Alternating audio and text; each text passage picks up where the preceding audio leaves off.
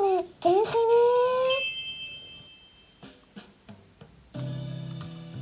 こんにちは。サラホリスティックアニマルクリニックのホリスティック獣医、サラです。本ラジオ番組では、ペットの一般的な健康に関するお話だけでなく、ホリスティックケアや地球環境、そして私が日頃感じていることや気づきなども含めて様々な内容でイギリスからお届けしております。さて、皆さん、いかがお過ごしでしょうか？私はですね、やっと YouTube 動画が出来上がりましたはい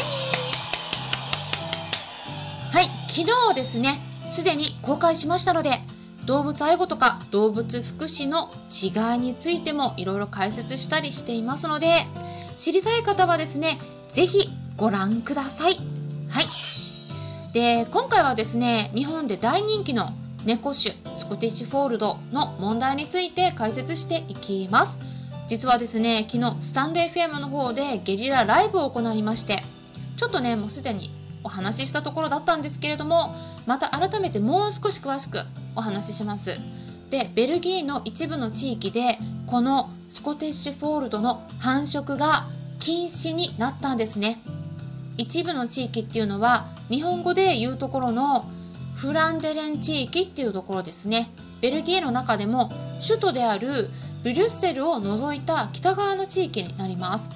で、この繁殖が禁止になったことについて、イギリスが母体であり、世界中の猫専門の獣医師が所属している、まあ私も所属してるんですが、国際猫医学会って呼ばれる ISFM の方とも連携している団体があるんですが、その慈善団体ですね。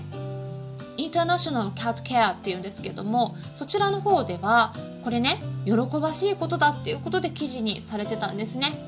で、これね、いろんな理由があるんです。こうやってね、品種として問題視されているんですが、それにもかかわらずですね、あの日本の方ではね、スコティッシュフォールドって猫種として人気ナンバーワンなんですよ。これがですね、13年間連続不動だっていうことで、そしてね、最近 YouTube などの活動を幅広く行っている有名な方々がね、一緒に暮らしているのが結構スコティッシュフォールド多いんですね。っていうこともあってね、ちょっとね、私は今後また人気が出てくるのかなっていうのを心配しています。まあ、私やっぱりですね、スコティッシュフォールドの飼い主さんにアドバイスしたりもしてるんですね。すごくね、かわいそうです、やっぱり。うん、でねスコティッシュフォールドっていうのはもともとですね Scottish って言って、えスコットランドのっていう意味でそしてフォールドって言ったら FOLD フォールドって言って折りたたむっていう意味なので耳が折れているっていうことを意味します。意味します。なのでスコットランドの耳が折れた猫っていう意味でスコティッシュフォールドっていう名前がついているんですけれども今ねその原産国であるイギリスのスコットランドでもこの品種には問題があるっていうことで繁殖を禁止にするかどうか検討されているんですね結構前から。なのですごくですね日本の状況とイギリスではかなり温度差があるなっていうのを感じているところなんですが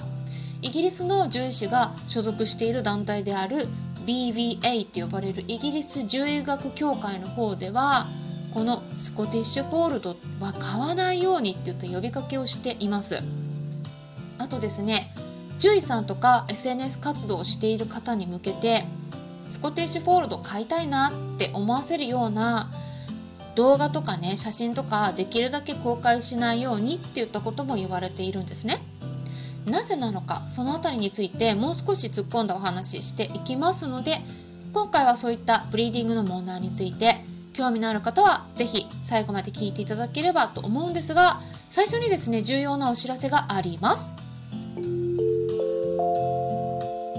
今月いっぱいでヒマラヤからの音声配信が終了となります。そのためですね今ヒマラヤから聞いてくださっている方は来月以降は他の媒体の方から聞いていただくようにお願いします。切り替え先としてはスタンレー FM がおすすめです。概要欄にリンク先を載せておきますね。あとですね Apple Podcast そして Spotify から聞いてくださっている方はチャンネル名をチェックしてみてください。タイトルがサラ先生のペットの暮らしと健康ナンバー2ナンバー2って書いてあれば OK なんですけれどもそれが書いてない場合はですねもう1個あるはずなので書いてある方を探してみてください。で登録していただくように切り替えるようにお願いします。ということで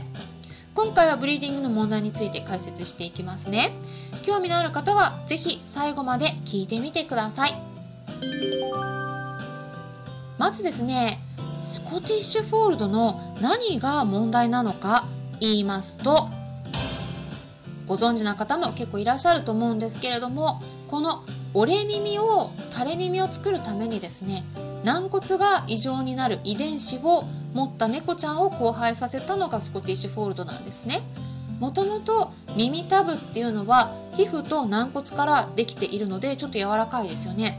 でも普通の猫ちゃんだったら耳が立っているはずですね。でこの立つっていうのは軟骨がしっかりしてるからなんです。でもこれを折れさせるために軟骨の部分が普通の猫ちゃんよりもこうちょっとねきちんと形成作られてない状態になってます。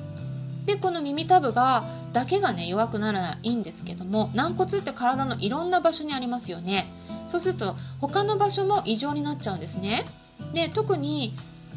こう症状が出やすい部分としては体を支えなければならない足の部分なんですね。で足の軟骨の部分特に関節が炎症を起こしてきたりしこりのように腫れ上がって非常に痛くてうまく歩けなくなったり歩きたがらないような症状が出ます。で私の方で動画とか見てると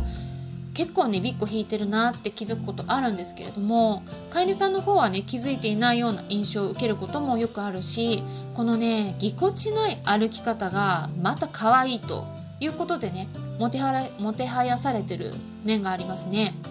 でよくねスコ座りって言われる特徴的な座り方もありますね。スコティッシュフォールド特有の座り方っていうことでスコ座りって言われますけれども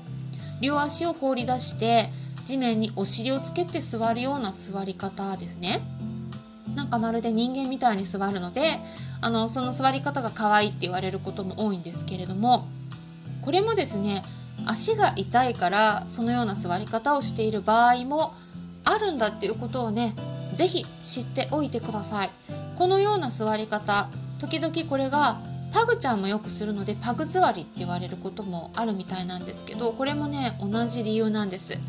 だいたいそういうおかしな姿勢をとってる子っていうのは股関節とかそういった関節膝の関節とかいろんなそういった骨とか関節の部分に問題を起こしていることが多いんです。なので要注意です。そしてねこのスコティッシュフォールドについては朝日新聞のウェブ記事の方でこういった記載があったんですね。9月24日に公開されてた内容でタイトルがですね一番人気の猫特徴の折れ耳は病気可愛さ求める消費者の罪って言った内容です。で記載されてたんですけど大手のペット保険会社であるアニコム損害保険の方でね毎年発表されてる人気猫種ランキングがあるんですけども、まあ、さっきお話ししたようにこのスコティッシュフォールドが13年連続で1位だったっていうことなんですね。もうこれもすごいびっくりなんですけれどもこの折れ耳になるための遺伝子これがねやっぱり問題なんですがこの遺伝学獣医学の研究論文でね証明されているのは明らかに症状が出ていないとしても症状の出方はですね様々なんですね。軽い子もいればひどい子もいるんです。なのでもともと猫ちゃんの関節炎っていうのは結構ね飼い主さんに気づかれてないことが多いんですね実際に。だけど獣医さんが見るとあちょっとこれ問題だなって分かる場合が結構ありますで猫ちゃんはですね特に痛いっていう言葉が言えないのでひたすら静かに痛みに耐えていることが多いんですね。でそういった記事があったのを今度はですね2チャンネル解説者の実業家でありそして YouTuber でもある西村博之さんがねこの記事にあった鹿児島大共同獣医学部教授の大和修先生の発言を引用してツイートされてたのが今度 Yahoo ニュースに掲載されてたんですね。このひろゆきさんの発言とか結構ニュースになりますよね。でこのね発言がどんな内容だったかっていうとスコティッシュフォールドは猫種と捉えるのではなく病気の猫と見るべきだそんな猫が日本では人気ナンバーワンっていうのはかなり深刻な状況と言えるっていうものでした。まあ、イギリスとね何が違うのか言いますと